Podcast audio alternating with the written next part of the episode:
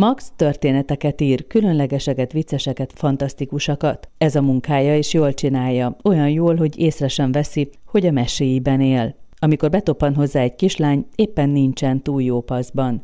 Mutatom, mi történik. A történetíró az asztalához ültette a lányt. Mivel nem volt másik széke, könyvekből emelt egy 60-70 cm magas kupacot, és párnát dobott a tetejére. Canterbury mesék, olvasgatta a lány a könyvek gerincét, a sátánkutyája, a kincses sziget, a legjobb ülő alkalmatosság, első kiadások mind, ilyen drága széken még sosem ültél. A lány sóhajtott, majd lehuppant a könyvszékre. Gondolom tudja, ki vagyok, mondta. Gyerekhangja volt, de már akadt benne némi zönge a tinikor kérlelhetetlen önfejűségéből. Az író a homlokát dörgölte, tanástalanul hümmögött, majd kibökte. Sajnálom, de nem.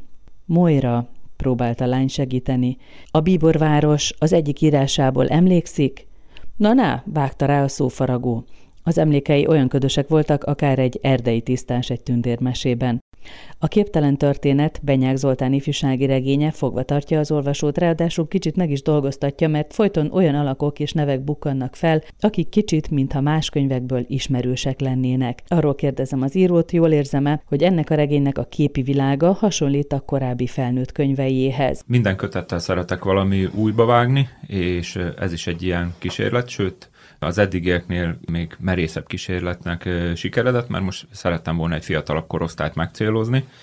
A képtelen történetet akár már 12 éves kortól lehet olvasni, és azt remélem, hogy az ifjabb közönségnek is jó szórakozást fog nyújtani. Ami talán mindegyik Benyák könyvben jelen van, az a fantáziának a féktelen áradása. Legalábbis remélem, már én szeretném ezt ábrázolni mindig, és az a fajta szabadság, amit érzek íráskor, és szeretnék átadni az olvasónak, hogy az elme kitárulkozik, és egy mesében minden megtörténhet. Ez talán a korábbi Benyák könyvekre is igaz, meg erre is.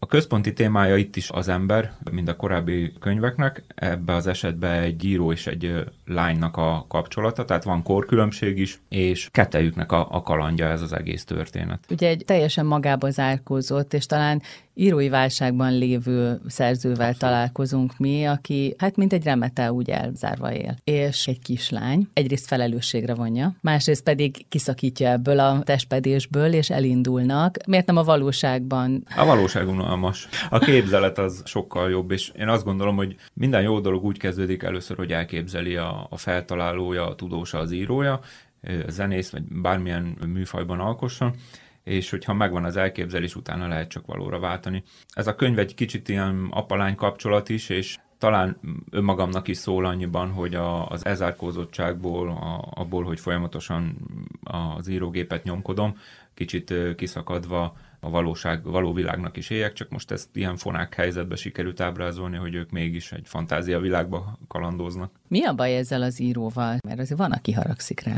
Igen, a szereplői haragszanak az íróra általában mindig, mert azt szokták mondani, hogy a, az írónak az első dolga, hogyha kitalálta a szereplőt, akkor minél rosszabb és komiszabb helyzetekbe sodorja, ahol megmutatkozik majd az igazi énje és hát ő egy olyan író volt, aki ezt be is tartotta, és mindenféle nehéz helyzetekbe sodorta a szereplőit, ezért a szereplők neheztelnek rá.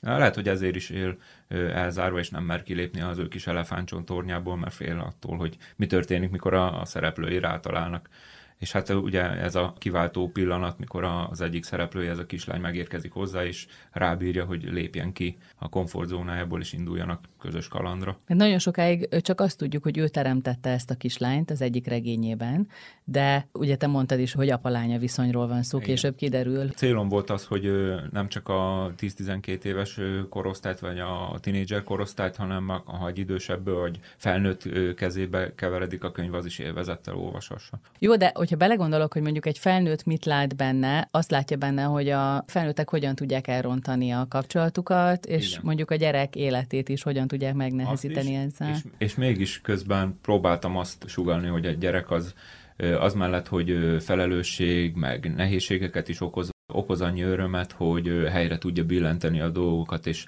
megmutatja a világnak a szépségét gyakorlatilag ennek az írónak, a, szereplőmnek az életét a, a lánya rakja helyre, mondhatjuk, mert ez az egész történet erről szól. Kik a szövetségesei ennek az írónak? Van a macska, Frásznak hívják, aki a sztoriőr, tehát az eldugott írásait a macska őrzi, mint valami alvilági gangster, van a vízköpő, aki megelevenedett, és hát ő is majdnem annyira szemtelen, mint a lány, akibe az író belebotlik.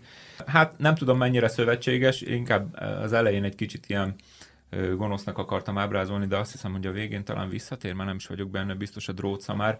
Az azért érdekes karakter, ugye, mert én egész felnőtt koromig hallottam ezt a szót sokszor, hogy drótszamár, és nem tudtam, hogy mi az, és ö, már elmúltam 30-40 éves, mikor utána értem, hogy hát a biciklit hívják így, és nem mondom, hát ez egy akkora nyelvi trükk, ez, hogy drótszamár, hogy én ezt itt most alkalmazni akarom, úgyhogy a drótszamár is bekerült a történetbe. Próbáltam menet közben kibontani őket is, a lányt is, meg az írót is, hogy legyen háttértörténetük. Ez egy mese, de mögötte száz meg ezer húzódik, ami összefonódva alkotja ezt a, ez egy történetet, ami most itt a lapokra került szeretem, hogyha szerte ágazó, meg túlburjánzó egy, egy kicsit az egész, és nem olyan egyszerű. És mikor az olvasó becsukja, akkor fejbe ő tovább tudja szőni azokat a, a szereplőknek a meseit, amit én nem fejtettem ki. Ahogy itt elmondod, hogy a nagypapát elgázolt egy autó, és az maradt meg a gyerekben, hogy a drótszamarával indult el. Igen. Tehát, hogy a nagypapa halálával kapcsolódik ez össze, és ez döbbenetes kép hát, azért. Van benne dráma is, igen, mert szerintem akkor van igazán súlya a történetnek is, meg hát az életünk is olyan, hogy jó és rossz dolgoknak a, a keveréke, és szerintem a képtelen történet is ilyen, hogy vannak komorabb vonulatok, meg vidámabbak, amiken nevetni lehet, de ez végre a sok benyák könyv közül egy olyan, mikor pozitív végkifejletre sikerült kijutnom. Igen, nagyon felszabadító a vége, és hát azért közben is vicces, ahogyan froclizzák a hősei az írót. Azon gondolkodtam, hogy vajon összeszámoltad de hogy hány történet, hány elolvasott regény van ebben a regényben? Fogalmam sincs. Mikor leülök, akkor jön, tehát ami éppen felbugyog a fejemben, az sokszor papírra kerül. Mert abban hiszek, hogy az írás egy olyan folyamat, mikor nekiülök a papírnak, még sok minden nem létezik. És mikor belevágok a történetbe, akkor menet közben alakulnak a, a dolgok, megjelennek váratlan események, szereplők, és én szoktam hagyni őket, mert én is olyan író vagyok, mint a regényben, hogy nem merek a szereplőimmel packázni. Mondanál néhány olyan szereplőt, akire esetleg az olvasó is rá is, mert ja, persze ezt a sztorit tudom. Az Óza nagy varázslóból felbukkannak, az Alice Csodaországban is megjelenik, a Canterbury mesék, ha, és még nagyon Aha, sok. nagyon sok. És aztán van itt valaki, aki átváltozik, farkasemberé. A modern világ, tehát a, a mi világunknak a úgymond nem kedvelt karakterét, egy ügyvédet kereszteztem egy mesebeli gonosz a farkasra, úgyhogy ilyen félig ügyvéd, félig farkas. Azt gondoltam, hogy ez bármilyen világban elég negatív szereplő lehet. Ami számomra az egyik legmeglepőbb, hogy a rózsák itt nálad besugók. Igen. Miért? Árulkodnak. Ugye ennek is van egy történetszála a könyvben, hogy az író házassága válságba jut, mert meglátja, hogy a felesége mástól kap virágcsokrot, és mikor azt megpillantja azt a rózsacsokrot, akkor esik le neki, hogy hát itt komoly gondok vannak az én magánéletemmel, és hát ez az első nyom, és akkor onnan gondoltam, hogy hát azok a rózsák azért árukodnak arról, hogy itt sok minden történik, és akkor ezt az árukodás ötletet én itt kibontottam, hogy ők konkrétan is plegykálkodnak, és ők a, a mesevilágnak a besúgó hálózata. Tehát amit a világ túloldalán lát az egyik rózsa, azt elmondja a többinek, és akkor így átterjed a mesének a többi részére. Igen, de a történet végén tudjuk csak meg, hogy ez a nő, ez a Viktória, aki mint egy királynő él egy palotában. Igen, ez a, az ő kis rezidenciájuk, vagy ilyen kastélyuk. Az ügyvéddel. Igen, igen. És aztán csak később derül ki, amikor találkozik az íróval, hogy tulajdonképpen milyen kapcsolat van közöttük. Van itt egy város, ahol csak szombat este van. Ez hogy jön? A hétnek a legjobb napja, tehát uh-huh. attól csak rosszabb lehet, mert a nagy Isten mondjuk hétfő reggel van, az borzalmas. A vasárnap este is egy kicsit depressziós, mert nem sokára hétfő van, viszont a, a szombat este az vitathatatlanul egy, egy nagyon jó része a hétnek, és én azt akartam, hogy legyen egy olyan hely ebben a fantáziavilágban, amikor mindig szombat este van, és az emberek mindig boldogok, mert mindjárt kezdődik a film, a koncert, még tart a piac, és nagy élet van. Eljutnak ebbe a városba, ugye, mert azt még nem mondtuk el, hogy Moira, ez a kislány, azért veszi rá az írót, hogy induljanak el, meg keres valamit. Az egyik történetben elveszett az ő szív alakú doboza, és arra kéri az írót, hogy ő, mint aki elvileg ismeri a saját történeteit, hogy segítsen neki megtalálni. Valamelyik történet valamelyik helyszínén? Így van, tehát azért indulnak el, hogy átvágjanak a, a korábbi fantázia történeteken, és megtalálják ezt. Ennek is van szimbolikája a szív alakú doboznak, ugye már kapásból szívet keresünk. Van egy történet, amit a szerző a saját gyerekkoráról és az első regénye születéséről mesél. Az nagyon megindító, és azon gondolkodtam, hogy te emlékszel az első írásműre? Nem pont így történt. Vannak hasonló vonások, de itt azért kicsit át van írva. Az első úgymond publikációm az internetes volt 1997-ben, amikor épp, hogy az internetet még csak köztudatba hoztuk, akkor a solaria.hu internetes magazinban közölték le egy ilyen egyoldalas szösszenetemet, és úgy, hogy én felvonatoztam Pestre, ahol már volt internetkávézó, hoztam a kis flopimon a, a begépelt történetet, és akkor föltöltöttem oda, elküldtem nekik, nem is tudom, hogy e-mailbe, vagy milyen úton, módon juttattam el, de mikor megjelent, hát én voltam a világ legboldogabb ember, mert publikált író lettem. És emlékszel, hogy miről szólt?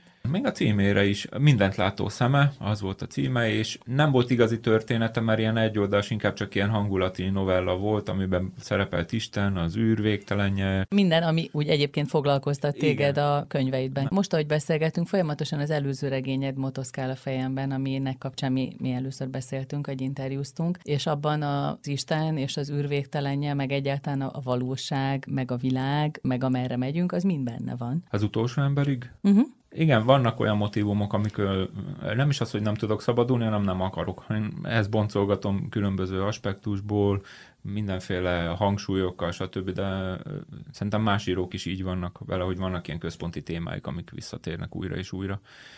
Bennem van olyan is, hogy az istenkeresés próbálom meg rákcsálni, de leginkább az emberek közti viszony, meg inkább az ember életnek az az oldal, ami nehezen megfogható. Például az időbolondjaiba az idő kérdése, a nagy illúzióba az elmúlás, az utolsó emberikbe pedig a, az emberek nézőpontjának a különbsége. Ugye ott két szereplőnk újra és újra megszületik, különböző korokban, és mindig szembe kerülnek egymással, mert másként gondolkodnak a világról. Úgyhogy nekem ez a motivum, ami mindig visszatér. Az egy felnőtt könyv, és hát sok helyen egészen megdöbbentő. Te például szeretnél a hőseiddel találkozni? Hát azt gondolom, egyrészt mindegyikben én is benne vagyok, és mivel én ikrek vagyok, tehát nem vagyok skizofrén, de van hajlamom rá, hogy tudjak ugyanarról a dologról homlok egyenest mást gondolni. Ez egyébként jól jött az utolsó emberig megírásakor. Tehát mindegyikben benne vagyok én is, de persze, mondjuk egy Szádmárki, aki egy hát fura alakja volt a, a francia történelemnek, vele, vele szívesen találkoznék. Hasfelmetsző Jackkel mindenképpen csak nem egy sötét sikátorban, ahogy a, a könyvben, hanem csak úgy valami kivilágított helyen is megkérdezném, hogy ő tette azokat, amit tett, miért volt így. Kennedy szerepelt abban a könyvben, a Kennedy gyilkosság, vele is mindenképpen, vagy Lee Harvey Oswald, akit megvádoltak vele. Igen, mert a két főhősöd, akik újra és újra Igen, leszületnek, mindig egymáshoz szemben vannak. Igen. Úgyhogy persze szívesen lennének kérdéseim. Ez tehát felnőtt könyv, hogyha visszatérünk ehhez a mostani ifjúsági regényedhez, picit ennek az írónak a személyiségéről, arról, hogy ő mennyire vehető rá, hogy kimozduljon a komfortzónájából, és hogy fejlődik-e ő ezáltal, erről beszéljünk, mert ez is érdekes. Én alapvetően kétfajta regényt szoktam írni, a bezárt, meg a kinyitott regényt. A bezárt mindig egy városban játszódik, és a szereplő nem tud kijutni, és akkor ott zajlik a konfliktus.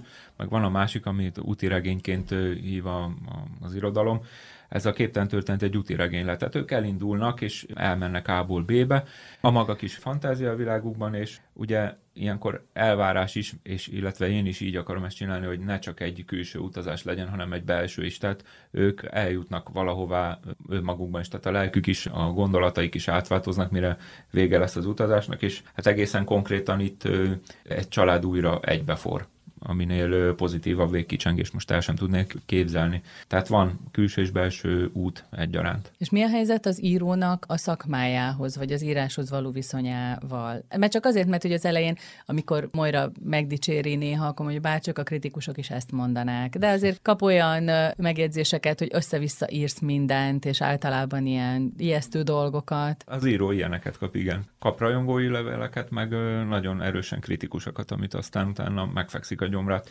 Azt gondolom, hogy a, a, az én íróm ebben a történetben egyszerre átok és áldásként éli meg az írást. egyrészt átok már abba a helyzetbe sodorta, amiben a regény elején látjuk, és azért áldás, mert végén mégis ez segít neki, az írás segít abban, hogy kikeveredjen abból a helyzetből, és megtalálja a helyét a világban.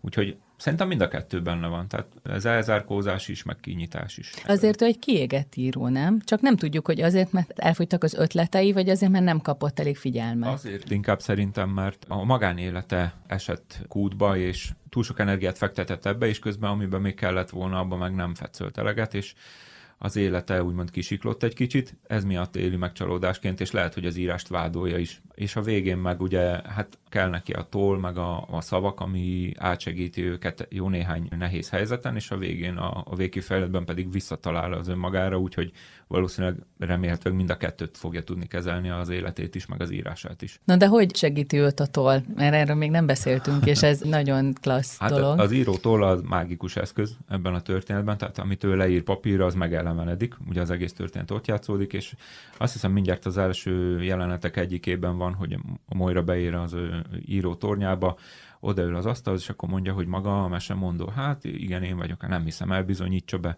Jó, de hogy? És akkor hát írjon nekem egy desszertet, egy mascarpone-t meggyel a tetején. És akkor az író kapja a papírt, és akkor leírja ezeket, a, hogy hogy fodrozódott a tejszínhab, milyen vörös volt a megye tetején. Milyen az íze. Milyen az íze, és mikor kész van, és az utolsó pontot fölrakta a mondat végére, akkor megjelenik a desszert a lánynak, az, aki megkóstolja, és azt mondja, na jó, valóban maga az, akkor most már elmondhatom, hogy miért jöttem. Végülis az út során, amikor egy teljesen leküzdhetetlen akadályjal találkoznak, akkor is ez segít, hogy Igen, ott a toll. Amíg ott a toll.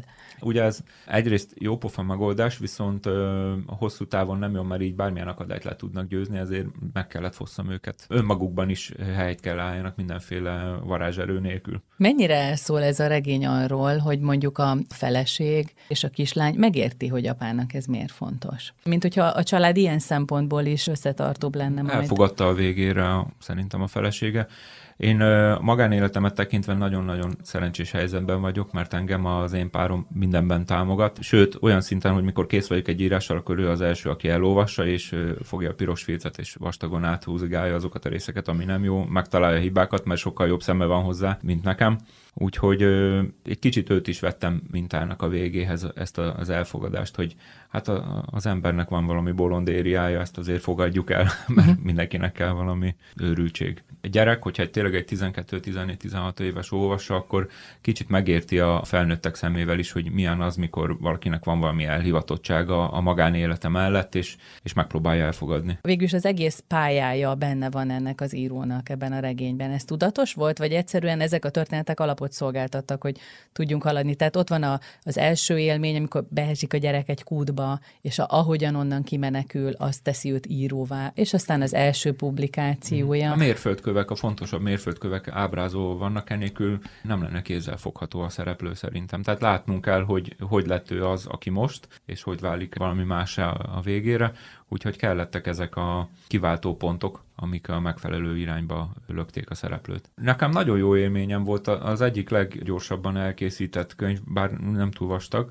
de azt hiszem ilyen hat hónap alatt kész lettem vele, korábbiak azok mind ilyen kilenc hónap, egy évig születtek, és ott sokkal több agyalás volt mögötte, meg nem is az, hogy utána járás, meg kutatás, hanem sokszor megállok egy-két napra, és magamban rágom a cselekményt, meg a gondolatokat, hogy hová kéne haladni. A képtelen történetnél nem volt nagyon ilyen, hanem egyszerűen csak azt gondoltam, hogy fáradt vagyok már azokhoz a gondolatokhoz, ami korábban is csak egy könnyed mesét szeretnék, és egy az egybe kijött, tehát nem voltak megtorpanások benne. Folyamatos ilyen flow élmény volt írni is. És nem volt kedvenc jeleneted? Mindegyik, de most ha egyet ki kéne ragadnom, van egy rész, mikor megtalálják a gyerekkori cseresznyefáját az írónak.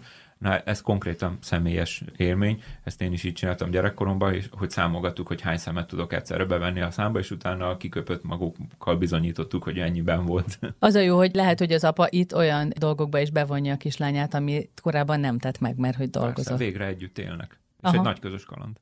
Benyek Zoltánnal beszélgettünk Képtelen történet című ifjúsági regényéről, ami a Phoenix könyvműhely gondozásában jelent meg.